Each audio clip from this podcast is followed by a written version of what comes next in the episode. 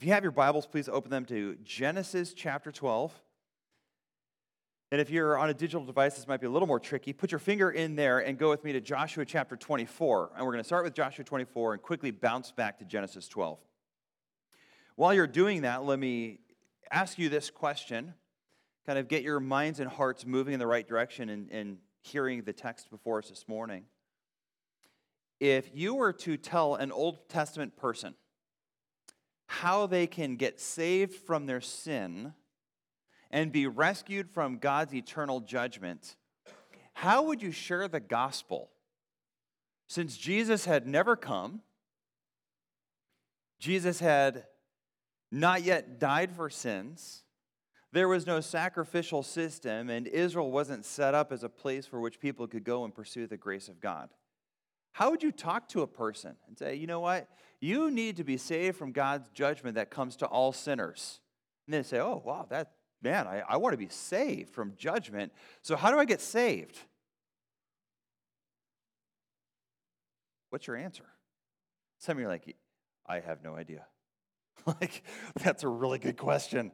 Because if there's no Jesus to talk about, I don't know how someone gets saved. I, I think when you read Genesis 12 through 24 carefully, and we'll get there in just a moment, so stick with me in Joshua 24.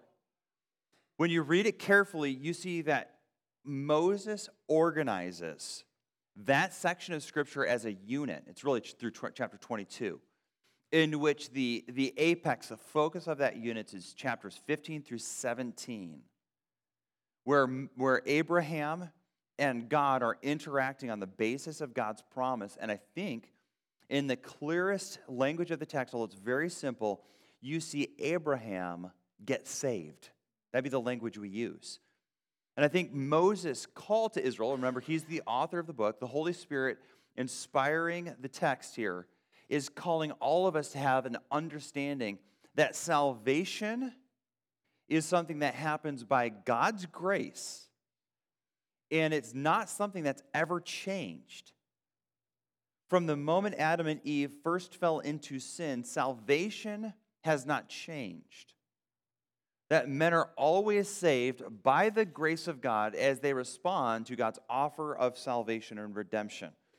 So, I, what I want you to do is recognize that if that's Moses' purpose to call Israel to see that, that's how we need to view the text. Um, if anyone wants to defend that or wants me to defend that, let me just give you my 30 second confusing spiel. It's a chiastic arrangement, so I've got like four of you that now understand, whereby you see Abraham's life and you see his struggles. For instance, in chapter 12, he's called by, get, be, by being granted promises. In chapter 22, the promises are fulfilled. In chapters 13 and 14, you see Lot interacting with Sodom and Abraham rescuing Lot from Sodom. In chapters 18 and 19, you see Lot once again in Sodom being rescued from Sodom by Abraham's pleading to the Lord for grace. Then you come to chapters 15 and 17, and you see Abraham being promised God's grace. And so you kind of have this, this building where 15 and 17 are on the top, and in chapter 16, he's struggling in his faith. And so, so those three chapters to me are the central themes that we are called to pay careful attention to. So, kind of try to build out a theology of salvation some of you come from various religious backgrounds. Bakersfield seems to be a, a, little bit of a reflection of our country, a little bit of a spiritual melting pot uh, in some ways. I think with um, some of our Hispanic heritage, you see that there's a strong Catholic bent, um, probably the importation of a lot of the kind of Texas, Oklahoma feel, you know, where you got this kind of Baptist Bible belt. There's like 80 Baptist churches in town who, who knows actually what they really believe, but they are Baptists. Um, there's, there's definitely kind of a community Bible church feel because Bakersfield loves Bakersfield, and we want to get together. We are very kind of a we are we are a small community. It's amazing to me how many people know each other. It's like a half million people, but people know each other. It wouldn't surprise me that if you meet a guest here, they know people you know. I, I'm amazed by a church that's in the top 50 in this country in terms of size, where everyone knows everyone. Go down to LA, no one knows anyone. And so you have this kind of community feel, but I think what it's created is a, a spiritual vacuum where people kind of know about God. but don't actually really have a theology that's clear enough to call one another to true saving faith. There's just a lot of God talk. And so I want to challenge you as a church family to get better and more robust in your understanding of the gospel so you can help others understand why just understanding who God is isn't enough. Okay, so let's dive in. I want to start with Joshua 24 because Joshua is preaching a similar message to Israel. He is about ready to die. He's concerned that Israel is struggling to apprehend the grace of God and fully embrace it. And so he, he puts in here a little bit of insight in, into what we see in Genesis 12. Let me get to Joshua, my Bible. So he's speaking to Israel in verse 1. He gathers all the tribes. Remember, Joshua's about to die. He's concerned because he knows that there's a little bit of, um, of idolatry. They have false gods among them. And so they kind of are trying to do the both and. We want God, Yahweh, and we want our gods, Baal and Ashtoreth. And so in verses 1, uh, when he calls them together in verses 2 and 3 and 4, he preaches to them.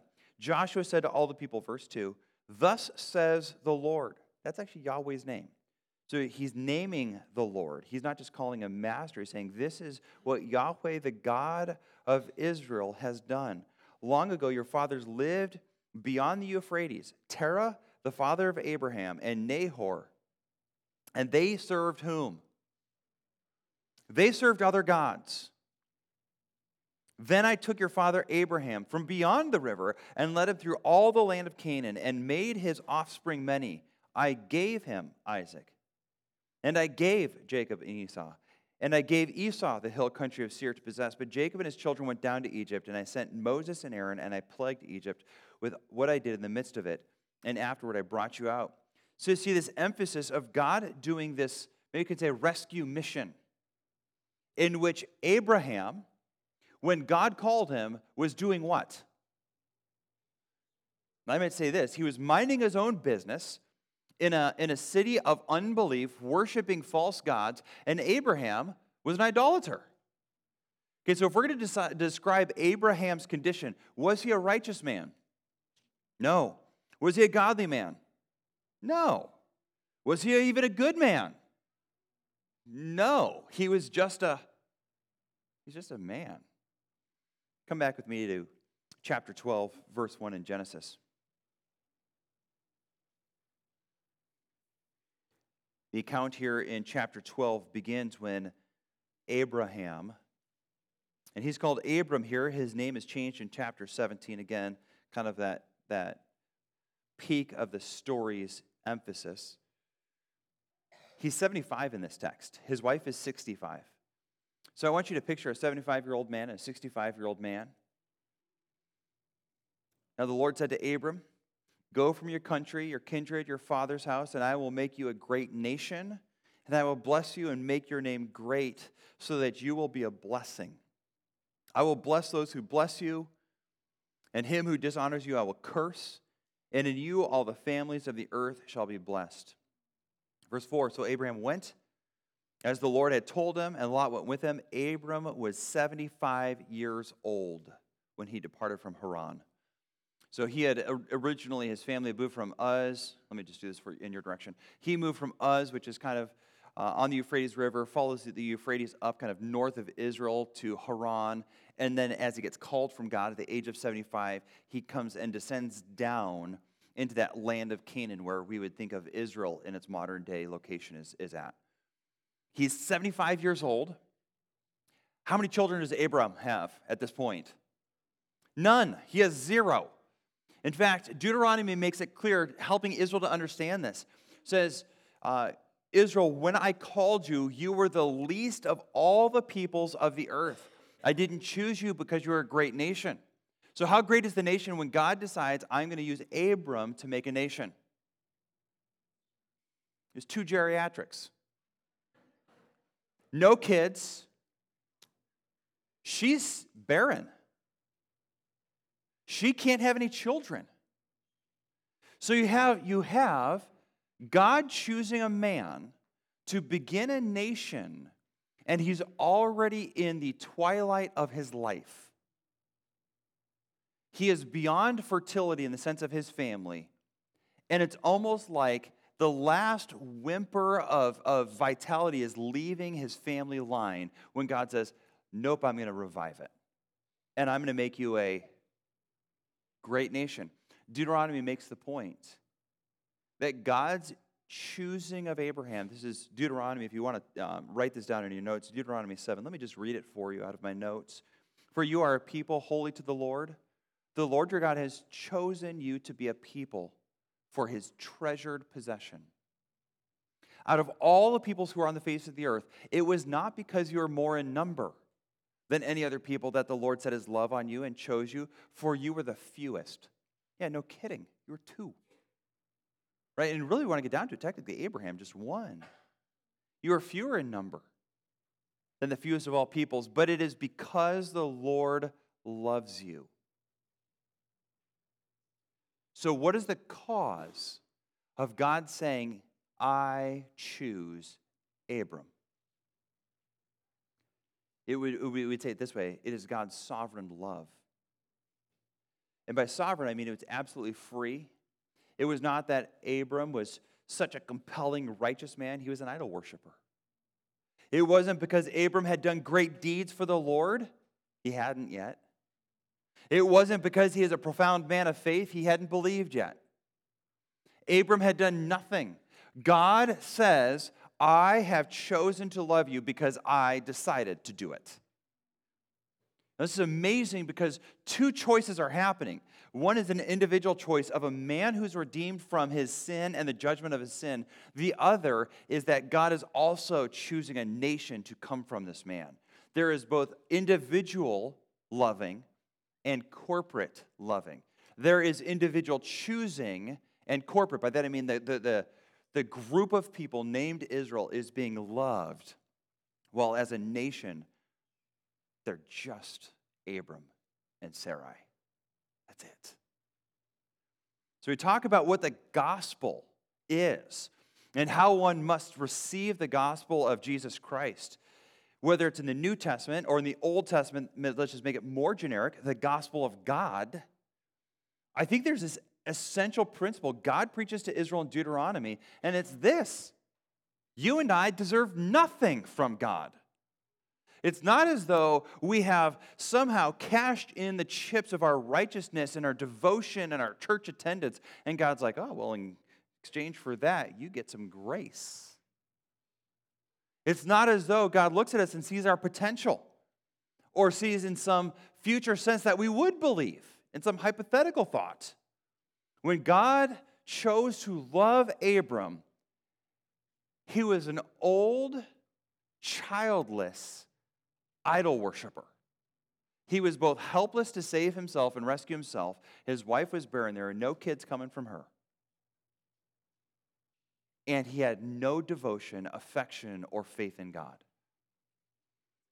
I think Moses is pointing his pen at Israel and he's saying, This is you. And I would just encourage you all, we should see that God, through the Holy Spirit, is telling us the same thing today. Don't rewrite history. And here's what I mean by that. Sometimes we can look back and think we actually deserve salvation. Or perhaps even think now that because you're good, because you're a believer, you are somehow warranted God's goodness. By definition, grace is undeserved. So when we see something like God gives grace to the humble, God is not thinking this, oh, you're humble, therefore I must give you grace. He's thinking something probably more along these lines. You're humble and you know you need grace and you know you don't deserve grace. That's what makes you humble. And that's the type of person I delight in giving my grace to, but I do not feel compelled to. Because grace is not something God is compelled to give. And, and maybe I could just encourage you in our culture. Most people think that if they're good, God will be and maybe is required to be good to them. so that we would have a theology that says something like this If I'm a good man and I do good, my marriage should feel good. Or we have a theology like this If I am good to my kids, I read my Bible to my kids, and I tell my kids to follow Jesus, then he must save them. Those are grace defying claims. Because what they do is they, they contract God not to grace, but to obligation. And Abram teaches us God's grace is unbound to us. It is a free gift bestowed not because of preconditions in us, it is a gift given to us despite that. I want to take you back to Genesis 12 just to, just to tease out these thoughts because I think what you see in Genesis 12 is a resumption of that theme of offspring we looked at last week in Genesis 1 through 11. You remember when Eve, when Eve and Adam sinned, Eve particularly was identified in this promise that from her there would be an offspring and that the offspring would defeat the offspring of Satan. You recall that from last week? We kind of traced that offspring through those first 11 chapters. It's a significant thought. So, so then we have the flood, we have the chaos that happens afterwards. The nations arise, the population of the earth swells, and it's almost like we've lost this. It's a little bit of a Where's Waldo moment in Genesis 12. Right? Like, where did that line go? Where did that offspring happen? We got to find this thing. We got to recover that, that tracing of that. And so Moses shows us God, out of all the peoples of the world, picks this idol worshiper in, in Ur and says, Him. He's the offspring we're going to trace now. So we come back to Genesis chapter 12. He says to Abram, Go from your country, your kindred, your father's house, to the land I will show you. Let's just pause for a moment. Go back to the Garden of Eden where you have, in your mind, where Adam and Eve are walking in the presence of God. They get driven out of that place, and God guards that access with angels, cherubim and they lose that fellowship, that presence of God. So I would say maybe this way they lose that sacred place where they met with God. And now God is promising to this man, I am going to give you a place, land. Follow on, and I will make you a great nation. Resuming that, that promise, I think, of this offspring that would be the rescuer then we come down to verse 3 I will bless those who bless you. And on him who dishonors you, I will curse. And in you, all the families of the earth will be blessed. So not only is Abram promised blessing, but it is through him all who? All the nations will be blessed. That, that Eve's offspring that is now being shown to, to follow the line all the way to Abram is going to be the source from which all the nations will be blessed. Galatians ties this to Christ very clearly. That these promises given to Abram some 400 plus years before the Exodus are actually fulfilled in the offspring of Eve named Jesus. So, if we're summarizing the principles of Scripture here and tracing, I think, Moses' point as he writes this, I would suggest to you that he's trying to preach to Israel that God gives grace to undeserving people. And namely, the grace here from Abram is to do what? To call him out from idolatry and to call him unto himself. So I, think there's more grace going on there that he's promised land, he's promised descendant, he's promised that his descendant will be a universal blessing to all the nations. All of those promises are captured and granted to this person. I want to say random person named Abram. I want to move forward in the, in the text here. So let me take you to Genesis 15. In Genesis uh, 12, 13, 14, Abraham moves down to the promised land. I'm just going to say this as a side note because it just preaches so well. It's just not the, I don't think it's the main themes of the text. Lot is so wealthy that he has to move away from Abram. Okay, just like mentally put a pin in that. I'm going to come back to that. They separate. Um, Abram ends up rescuing Lot, chapter 14, chapter 15 now. We're probably, if chapter 15 happens right before chapter 16, uh, chapter 16 is about 13 years after he left So, so he's been in the promised land 10 plus years, maybe as many as 13. Chapter 15, verse 1 After these things, the word of the Lord came to Abram in a vision Fear not, Abram, I am your shield. Your reward shall be very great. But Abram said, O Lord God, what will you give me? For I continue childless, and the heir of my house is Eliezer of Damascus. That's his manservant. It's like the only one who could carry on anything for me is my servant. And Abram said, Behold, you have given me no offspring, and a member of my household will be my heir. And behold, the word of the Lord came to him This man shall not be your heir, your very own son shall be your heir. And he brought him outside and said, Look toward the heaven and number the stars if you are able to number them. And then he said to him, So shall your offspring be.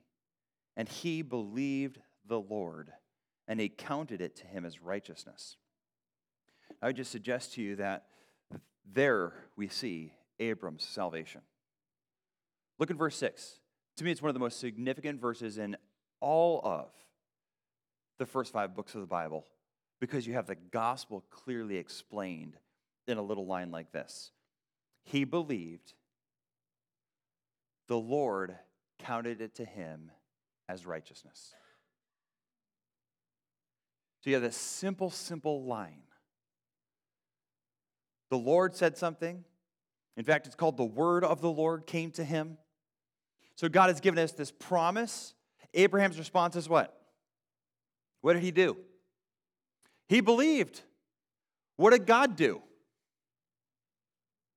It says God counted it to him as righteousness. Again, Romans 4 capitalizes on this and presses the New Testament person to see that in the Old Testament, Abraham was not righteous because he moved out of Ur of the Chaldees. He was not righteous because he obeyed God and went to the promised land. He was not righteous because he was circumcised. He was not righteous because he sacrificed or was willing to sacrifice his son. He was righteous because he believed. He believed. In the first 20 chapters of the Bible, this is the only time we have the word righteousness. This is it. Now, when he says he was counted as righteous, that word counted has the idea of this happened in the understanding of God. So, where was, where was Abraham righteous? Was it in his works? Was it in his activity? Where did he get declared righteous? In the opinion of the judge. That is, the judge of all mankind looked at Abraham his name is Abram. I, I, I, know I've said Abraham all the way through, but if we're, if being consistent, his name's still Abram. God looks at him and says, You're going to have a son, and he is going to be uh, someone from whom a nation springs, who will be innumerable like the stars. Now, I don't think Abraham is anyone's dummy. My guess is that he is probably like us, able to trace the, the word of God back to the garden and, and recognize God's blessing and to recognize the offspring will arise from him. And he does what? He believes. Now, let me just make a theological point here. He did not believe in Jesus Christ, and yet he's saved. He did not believe in Calvary and the resurrection, and yet he's saved. Because at this point, that hadn't been part of the promise. He merely believed what God had already told him, and that was enough. And I would suggest to you that actually helps us understand part of how Old Testament believers were saved without Jesus Christ having already come, is that they believed the promises of God up to the point at which they were living, and that's what they believed, the content. And because of that, the judge declares them righteous. I just want you to understand that if the judge of all the universe says you are righteous and declares you to be righteous, the judgment that would send you to hell or to punishment forever, that would consign you to God's place of justice for sinners, that when the judge says he is righteous and that will be the judgment the judge gives, you will no longer be in jeopardy of punishment. What the righteous get from the judge is reward. Because the just judge who causes all men to be repaid according to his judgment gives to the sinner punishment and to the righteous reward. Not neutrality. It's not like nothing.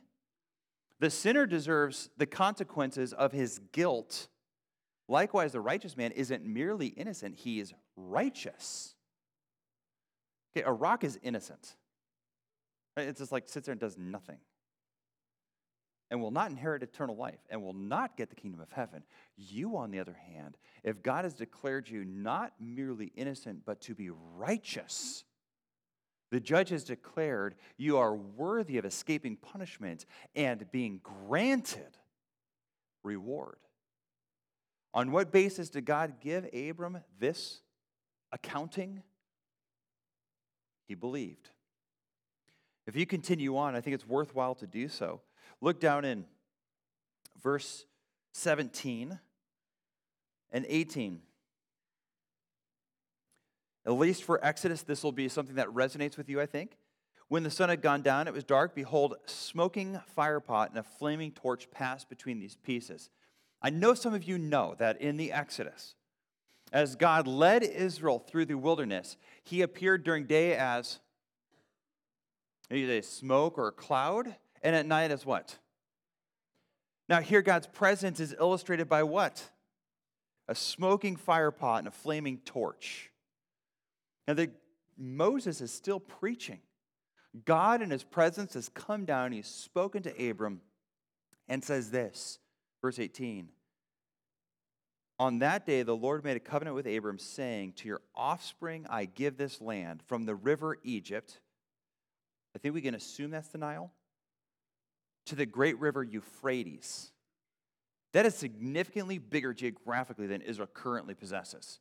So if you go from the Nile to the Euphrates. The Euphrates is where, uh, like Iraq, you think Baghdad is right off the river Euphrates. Like, that's a huge portion of land that, as far as we can tell, Israel never nationally possessed.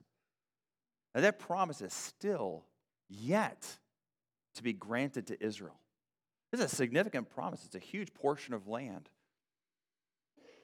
So, putting together, I think, the themes here God gives grace to the undeserving who trusts Him, who trusts in God's promises, who trusts in God's word.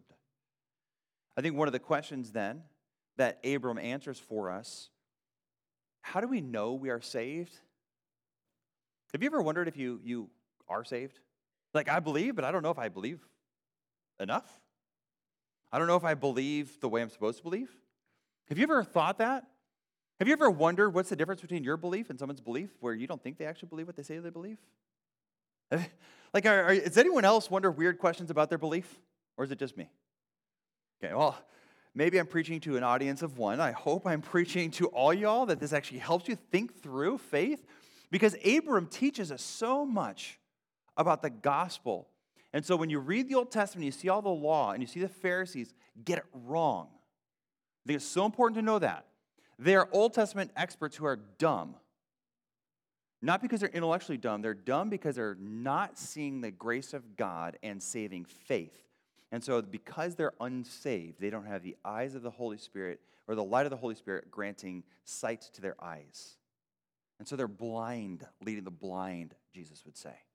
So don't ever think the Pharisees get it right. How do they get it wrong? They don't see Abram as this example of salvation by faith. They end up looking on the backside and ignoring the front side. Abraham believed, then he was declared righteous. How do we know he believed? Again, chapter 16 is a little bit um, of, a, I think, a challenge for Abram. He fails. His wife comes to him and says, Hey, clearly I'm the barren one, I'm the problem. Why don't you sleep with my handmaid and get a child with her, and then you'll have a child, and God's promises will be held true. And so you see this struggle where he tries to take and satisfy God's demands by not trusting. God comes to him at the end of the chapter and says, uh, despite, I think, despite this lack of, of clear faith, I'm still going to honor you. And by the way, let me make it clear my promises, Abram. Your child will be yours and Sarai's, not just yours. And so God clarifies his promise. Now we come to chapter 17. And we see God demanding more of Abram. Verse 17, when Abram was 99, you thought he was old at 75. That is a ripe old age. The Lord appeared to Abram and said, I am God Almighty. Some of you who know Almighty Fortress is our God. Almighty often has that idea of Lord Sabbath Sabaoth. Walk before me and be blameless, that I may make my covenant between me and you and may multiply you greatly. Then Abram fell on his face, and God said to him, Behold, my covenant is with you. You shall be the father of a multitude of nations. No longer shall your name be called Abram, but your name shall be called Abraham. Why Abraham? For I have made you the father of a multitude of nations, the end of verse 5 says. I will make you exceedingly fruitful, and I will make you into nations, and kings shall come from you.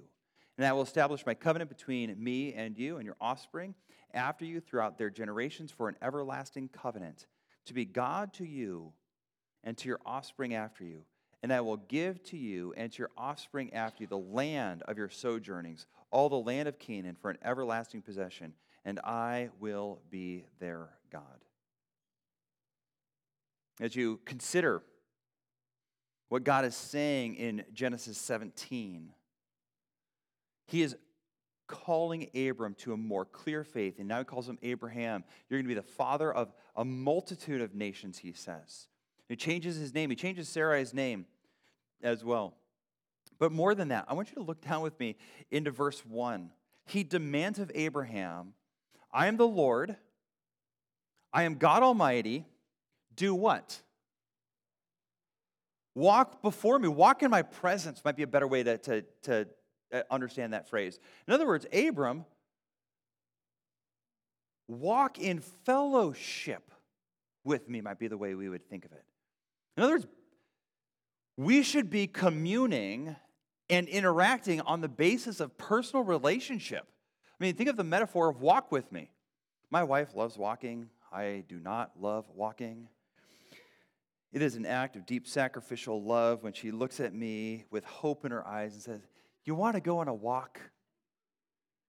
The answer is almost always, when she phrases it like that, Do you want to go on a walk? The answer is always, if I'm honest, no. I don't want to. Believe me, even when I parse that out, like, I would love to spend time with you, but I don't want to walk, that still doesn't really fly. She wants me to walk with her. Because there's this sense in which we talk, we spend time together, and she gets to do something she enjoys walking probably should love her more and walk with her more. Probably good for my health as well. She asked it because it's a personal thing. It's not only something she enjoys, she wants to do it for the sake of us. And here God is simply saying, Abram, walk with me. Like, this is not merely an impersonal God who's saying, Believe me, or I'll zap you with lightning. This is a God who says, I want to commune with my people. In fact, notice how he amplifies that promise I will be their God. This is not something that's singularly Abraham's possession alone. He's like, this was what will happen. I will be a God to them, I will be their God, and they will be my people. He is calling not only Abram, but all of these descendants after him to join Abraham in fellowship. If you look through the promises, see how God reiterates those promises is that there will be great nations coming from him. Verse 8, he will get this land for his offspring. But you might have noticed a little addition that's not in the previous promises. At the end of verse 6, from you kings shall come. And then you look down again in verse 16, I will bless her. This is after he names uh, Sarai Sarah. I will bless her more, but I will give you a son by her, and I will bless her. And she shall become nations, kings of people shall come from her. So he's excluding Ishmael and Hagar and saying Sarah is going to be the mother of nations and the mother of kings. But God is getting very clear in his promises, isn't he? This is where God then institutes circumcision. If you were to go back um, and look at verses 12 and following, where this is now a sign. And again, going back to the Pharisees, they looked at circumcision as something of a good work that would prove that they deserved God's grace and were God's people and to be saved. Scripture pulls that apart and says, hey, when you read carefully, chapter 15, Abram gets saved. Chapter 17, circumcision starts. Salvation is not because of circumcision, circumcision is because of salvation. That's a significant theological point he makes. So we continue on in looking at Abram's life. By the way, did you ever did you guys notice that they're going to be um, taken away for several hundred years? There'll be about 400 years in which they'll be taken uh, and held as slaves, and then God will bring them out and make them a nation and establish them. As we continue forward, I want to take you to chapter 22 and help you understand this last point, and then I want to bounce into James. I think it's, it's really a rich point James makes, and it's a little bit challenging if you don't have context. You now have context. Chapter 22, verse 1. After these things, God tested Abraham and said to him, Abraham. And he said, Here I am. And God says to him, Take your son, your only son, Isaac, whom you love, and go to the land of Moriah, and offer him there as a burnt offering on one of the mountains of which I shall tell you. I don't think we have an exact number on Abram's age, Abraham's age. Excuse me, but Isaac has been born. He's weaned now, and he's obviously able to talk and interact with his dad and walk with his dad. So we know he's not just a, a, a, a little infant. So this puts Abraham somewhere probably between, I don't know, around 110, maybe to 130 years old. And at this point, that also makes Sarah very old. And God says, Take that son, that only son, that son you love, just in case there's any like confusion about how easy this is for Abraham, and do what with him? Sacrifice him. Not merely sacrifice him, it's a burnt offering. What will be left of Isaac when Abraham is done?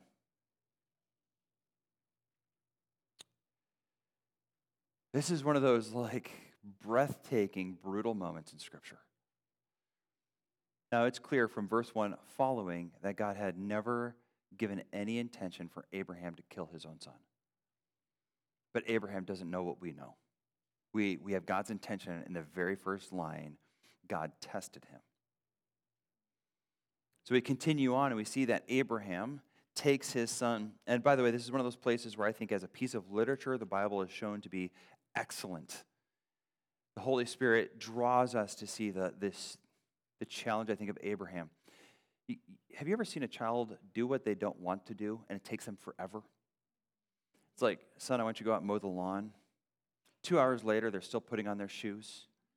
Like, what are you doing? They're like, Dad, I'm getting ready. I'm putting on my shoes. And they're tying their laces in slow motion.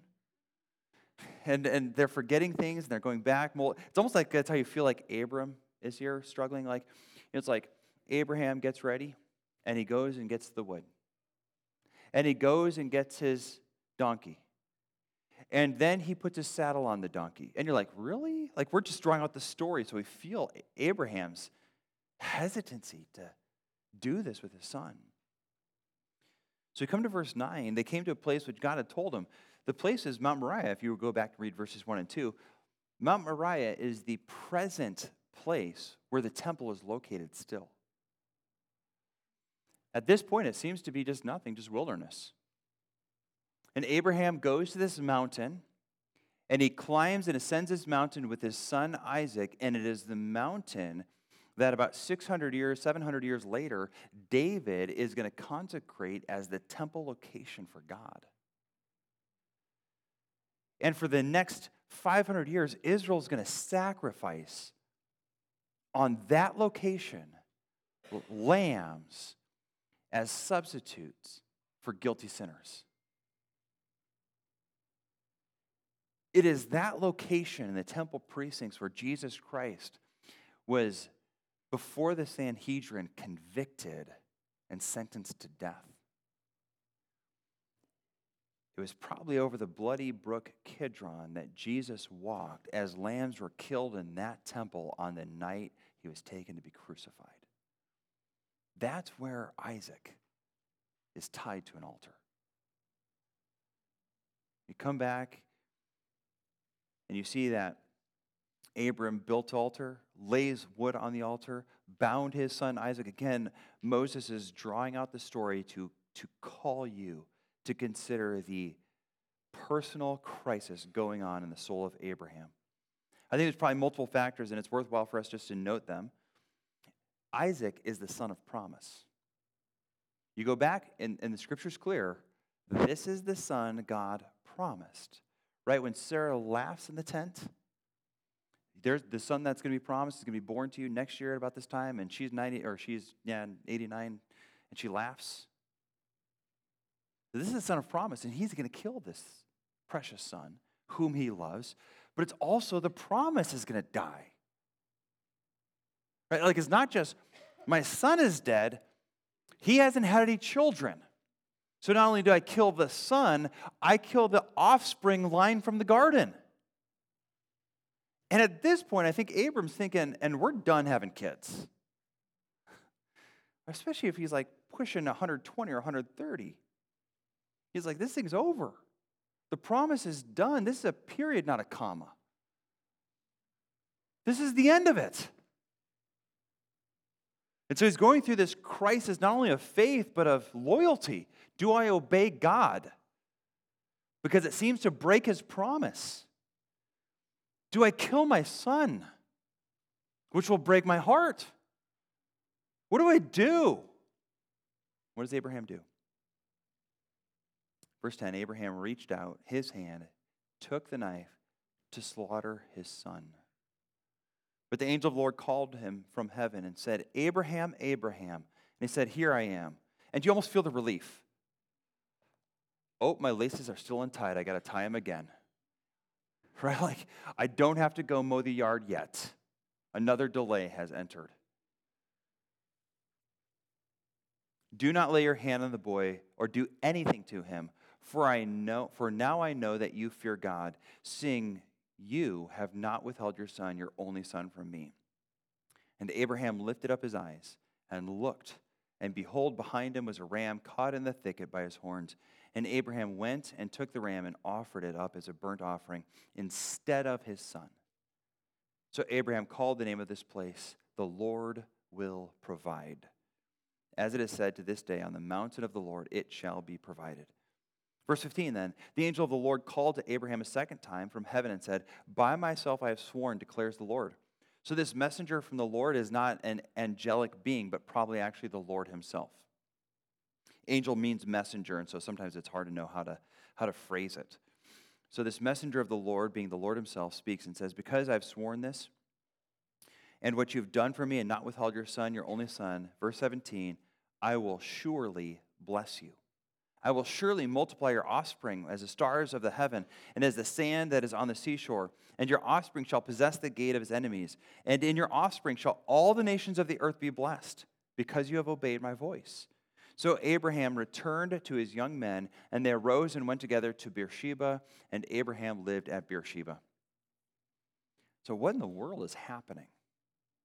Well, let me take it to Hebrews and then to James, and then we'll wrap up. And, and hopefully, this becomes really clear to you what is going on in, in Abraham's life.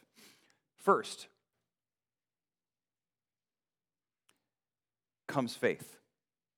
When you look in Hebrews 11, verse 17, the inside of the Holy Spirit obviously knows more than was written in Genesis.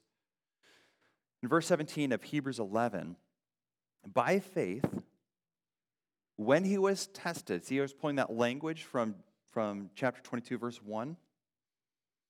Abraham was tested, he offered up Isaac.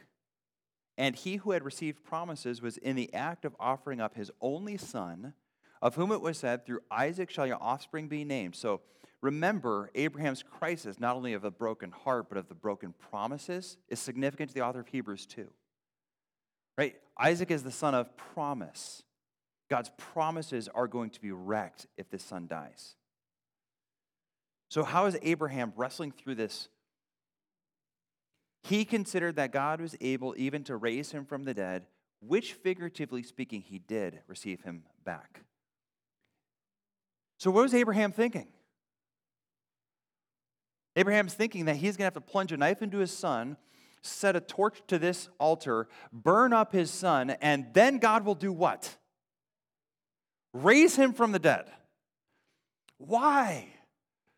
Because God can. And God has promised. And if God has promised, and if Isaac is the son of promise, then this child is going to be the child from which nations come. And God is faithful. Therefore, I trust. That's a compelling statement on what saving faith actually looks like. So, when the Old Testament says in chapter 15, verse 6 of Genesis, Abraham believed God, this is not merely like, oh, yeah, you know. This is, this is like a soul deep commitment to trust the God who has promised this, to trust the content of his promises, to apply them to his life in such a way that Abraham, when tested, is willing to risk the power of God to raise his son from the dead because he trusts in the promise giver so deeply rather than save his own son or try to manipulate the promises of God. So, so, so like putting that together, Abraham is saved on the basis of faith. But what is the nature of the saving faith? It's a saving faith that obeys. It's a saving faith that acts. It's a saving faith that does what is told it. And this is what James says. Again, it's a little bit of a confusing text, so it's worthwhile now that you understand the flow of Abraham's life. Come with me to James chapter 2. Have you ever heard someone say something that they say they believe, which they clearly don't?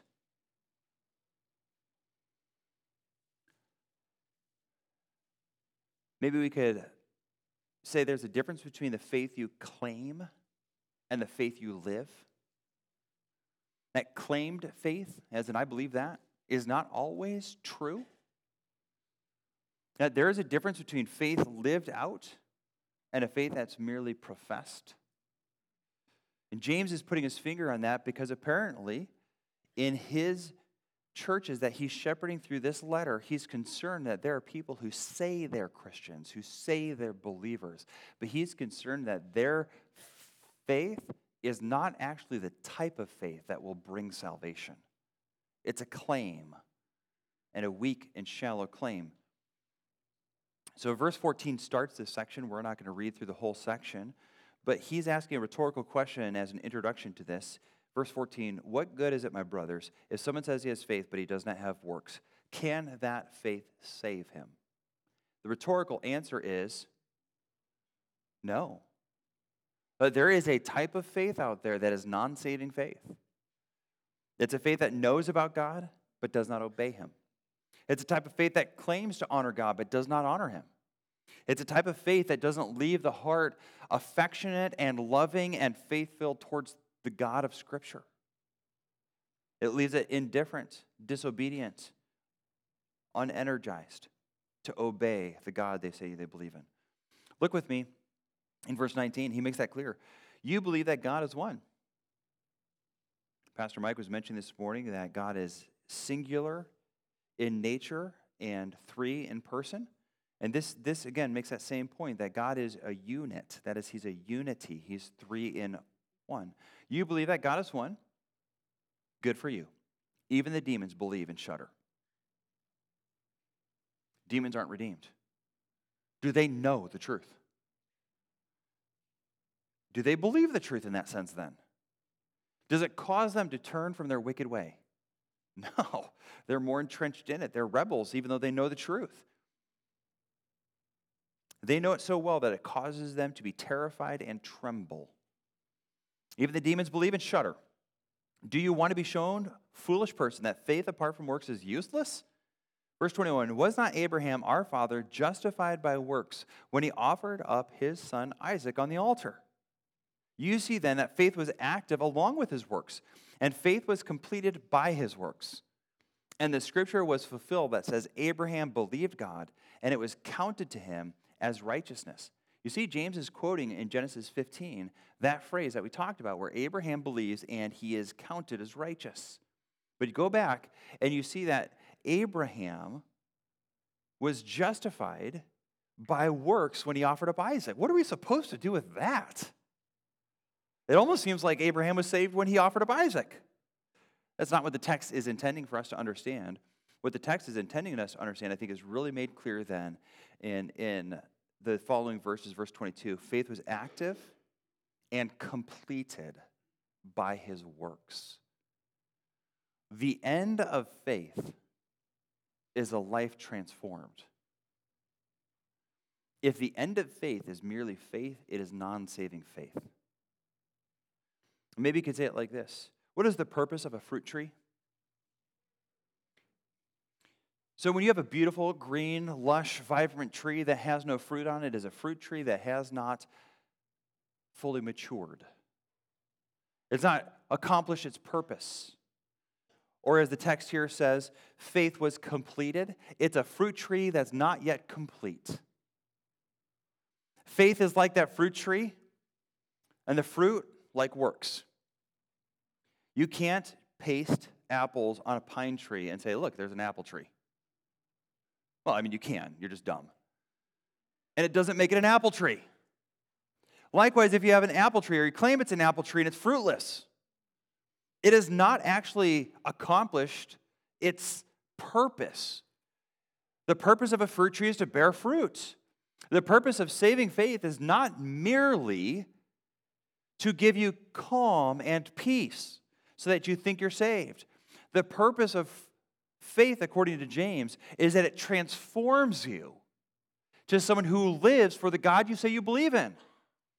A, a, life that is filled with claims of faith, convictions about the, the truths of Scripture, but leaves you unchanged, will also leave you unsaved.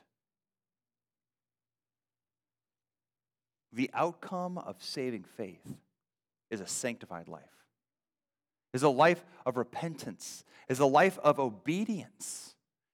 Have you ever thought back in Genesis 22 when God tests Abraham that this is really challenging theologically because God knows everything? Like, what was God testing? Does God know Abraham's faith is saving? Does God know what Abraham will do? It's not as though when Abraham, you know, is, is, is putting Isaac on the altar that God is up in heaven going, what is he going to do? I hope he obeys. I want him to pass this test. God knew. So why does God do this?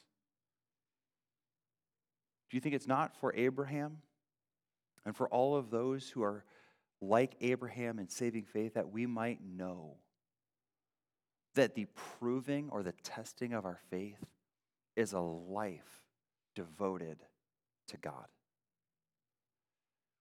Abraham was saved by faith. His faith is revealed in obedience. So, if you want to know if you have saving faith, there's a simple question you might want to ask yourself Do I love God and live for Him? Because I love Him. You're not saved because you live for God, you're saved because you believe. Because God is a God of grace to those who believe. God justifies Abraham when he believes. And so now I think moving forward, Israel struggles to recognize this fact. They think salvation is because they're children of Abraham biologically. Romans tells us that not all Israel was Israel. That the true children of Abraham are Abraham's children because, like him, they believe.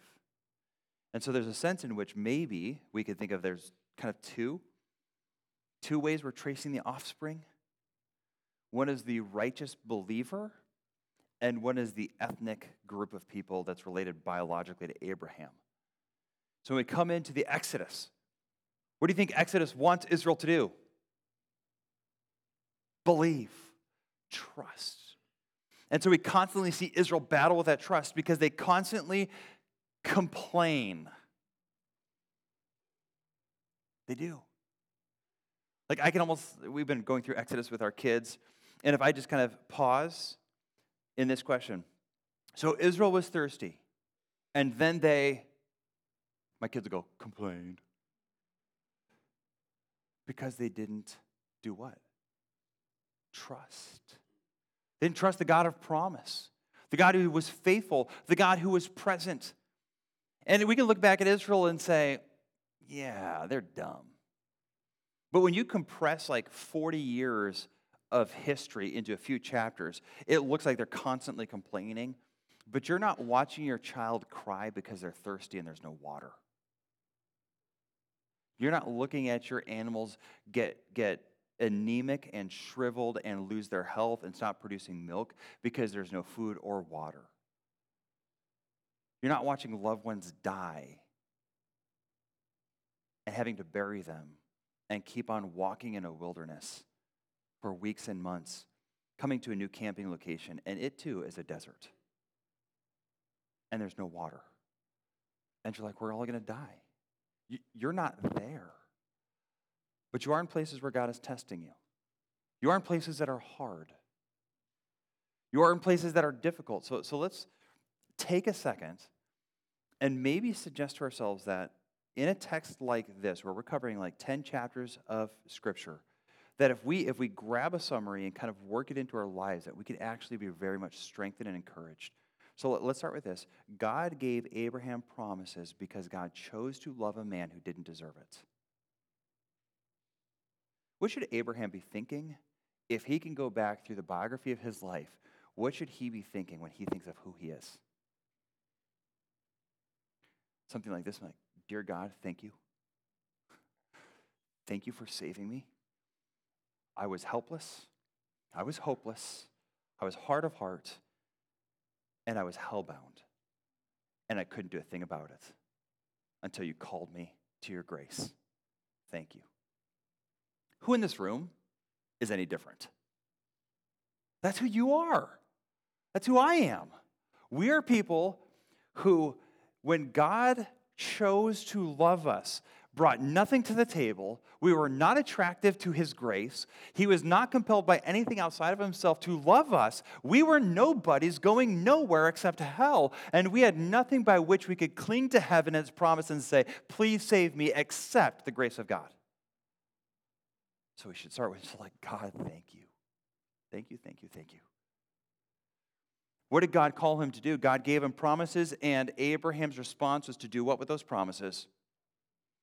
So you and I are called to do the same. Has God given you many and various promises? So many. So many. And like Abraham, we tend to try to move them to please us. I mean, even just maybe getting a hold of the faith propositions of Scripture. But if God can raise Isaac from the dead, and that emboldens Abraham to obey, perhaps when you have that hard hearted, obnoxious teenager, rather than giving up on them or yelling and screaming at them or manipulating them, you can remember that the God who raises the dead can fix a hard heart. And rather than leaning into sin to get your kid to do what you want them to do, you can be a man or a woman of faith. You all know that marriage is difficult, and our church has several marriages for which we are heartbroken because they are so difficult, and those marriages are getting the place of failure. And it wouldn't surprise me if we interviewed the people struggling in those marriages and said, Why are you quitting your marriage? That they have given up. There's not been a moral failure, they're just tired. They're exhausted. They're spiritually on empty, and they're done.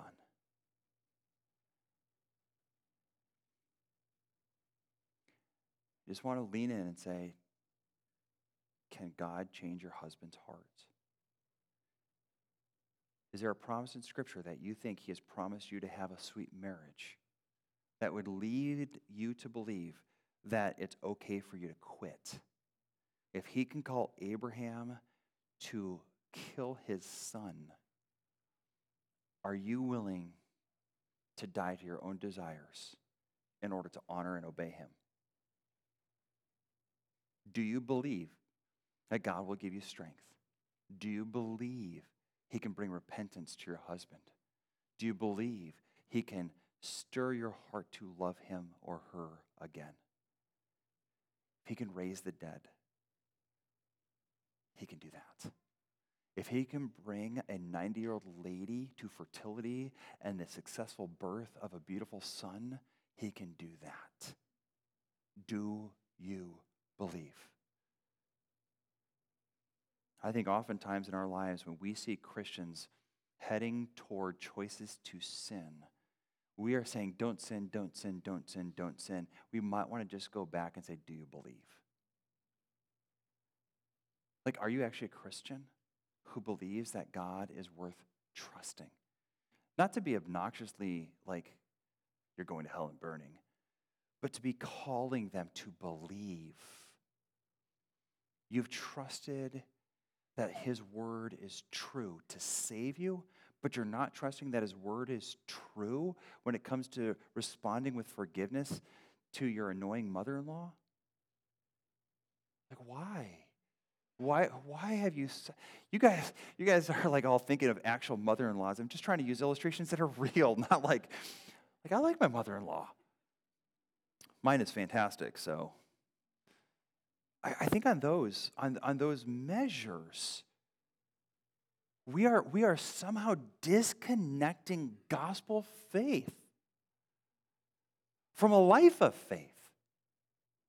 Maybe the first question you should ask your heart when you're just willing to say, I'm done, I quit, I, I can't, is say, hey, where did that gospel faith go? Abraham believed God, it was counted as righteousness. Chapter 15. Chapter 22, God says, let's see the quality of the faith. Saving faith is a faith that causes us to walk with God. It's a faith that causes us to obey Him and be righteous.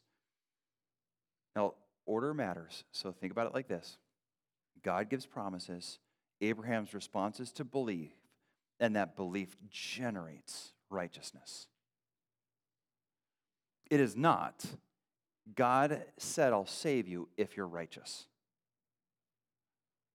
Again, God's word, we believe, and then it leads to a life of devoted, affectionate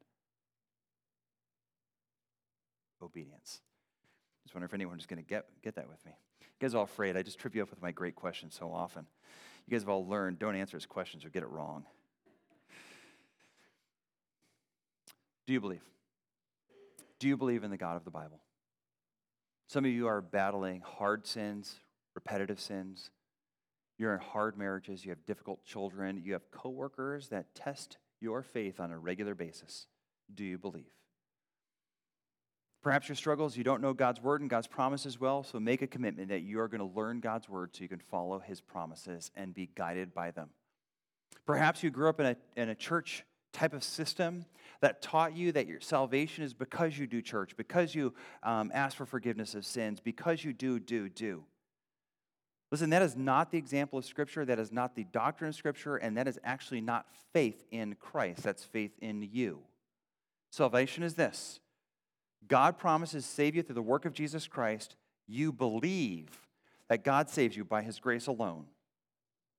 You trust in God alone to save you. You reject any contribution to God's saving work because you trust in it alone. So, some of you have grown up with kind of high church backgrounds, and a lot of times in high church, the doing of church stuff is what saves you. Whether it's a Catholic church or a Lutheran church or even some of the, the quasi Christian cults like Jehovah's Witnesses or Mormonism, there is so much pressure to be a performer. Abraham is declared righteous because he generated trust. We're to come back and gospel of grace, a gospel that does not require performance in order to get saved. And in fact, you save us despite our poor performance. There is not one thing our hand touches outside of your supporting and sustaining grace that is worthy of sacrifice to you. There's nothing we could offer that would bend your heart to give us salvation. You save us because, as with Abraham, you love us. And you love us because you're a loving God who bestows your love on sinners who don't deserve it. Father, it is with every confidence that we come to you with hearts of faith. Because you have said you save all those who call upon your name, those who confess their sins and trust in you are always saved. And so we, we, we commit now to being a church that believes and trusts in the work of Jesus Christ to save sinners. We believe in his death on the cross as the means by which you poured out on him all the justice and anger and wrath deserved for our sins. We believe that he fully paid the price and that his burial in the grave and following resurrection proves the price has been fully paid. We believe in the finished work of Jesus Christ. He has done all that is needed for salvation, and we believe. We believe that his resurrection not only proves a final payment, it proves and secures life everlasting for all who trust in him. We believe that the promises given to Abraham that a king will come from him have been fulfilled in Jesus Christ. And that when he comes again and sits on the throne and rules over us, that we will be his people forever and ever. We believe. Father, we pray that in the shadowy corners of our hearts, when distrust and fears and hurts and injuries cause us not to believe, that with the light of Scripture and the penetrating power of the Holy Spirit, you would bring us to conviction and we would repent and believe. When we are tempted to take life into our own hands, manipulate people, respond with anger, stop obeying you, disregard prayer, or fail to read the Scriptures that we might be walking in fellowship with you, we ask that you would strengthen our faith because it is weak. Lord, we are not yet what we should be. We pray that you would make us like Jesus Christ. For those in here who could not echo the sentiments of belief that I just prayed, Father, give them faith. Strengthen their hearts to look to the cross of Jesus Christ as that singular place in which you did the work through your Son of saving everyone who calls on him. And even now in this room, Lord, give voice to their hearts that they might call on your name and be saved. That they might pray and confess their sin, put their confidence in Jesus Christ, and be saved from the punishment of sin forever and ever. Lord, having believed, I ask that you give us hearts of obedience, hearts that joyfully, lovingly are devoted to you and love obeying you. For this we plead that by your grace we might please you as Abraham did, and thereby be recipients of blessings through Jesus Christ. In his name we pray. Amen.